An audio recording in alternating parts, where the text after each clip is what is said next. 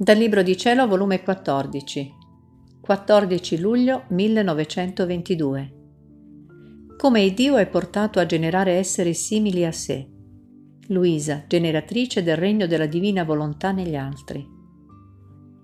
Trovandomi nel solito mio stato, il mio dolce Gesù mi ha trasportata fuori di me stessa, fin nel seno dell'Eterno ma mentre nuotavo in quel seno, senza saper dire ciò che provavo e comprendevo, perché mi mancano i vocaboli per esprimermi, il mio sempre amabile Gesù mi ha detto, Figlia diletta della nostra volontà, ti ho portata nel seno della nostra divinità affinché il tuo volere si stenda maggiormente nel nostro e prenda parte al nostro modo di agire.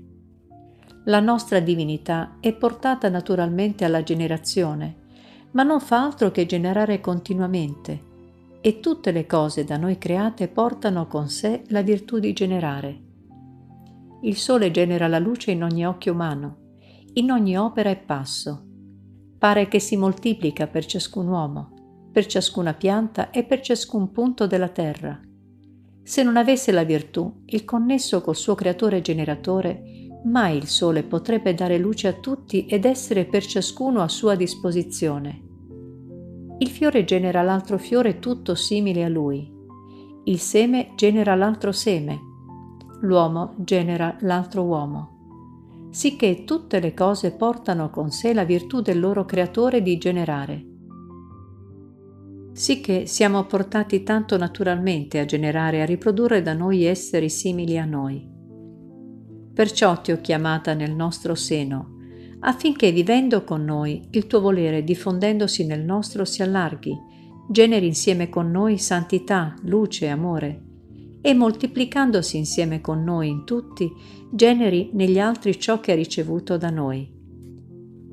È l'unica nostra volontà che ci resta riguardo della creazione, che la nostra volontà agisca nella creatura come agisce in noi il nostro amore vuol sprigionare dal nostro seno la nostra volontà per deporla nella creatura, ma va cercando chi ne è disposta, chi la conosca ed apprezzi, e genera in lei ciò che genera in noi.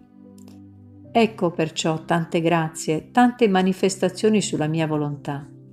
È la santità del mio volere che lo esige, che prima d'essere deposta nell'anima sia conosciuta, amata e riverita e che possa svolgere in essa tutta la sua virtù e potenza e sia corteggiata dalle nostre stesse grazie.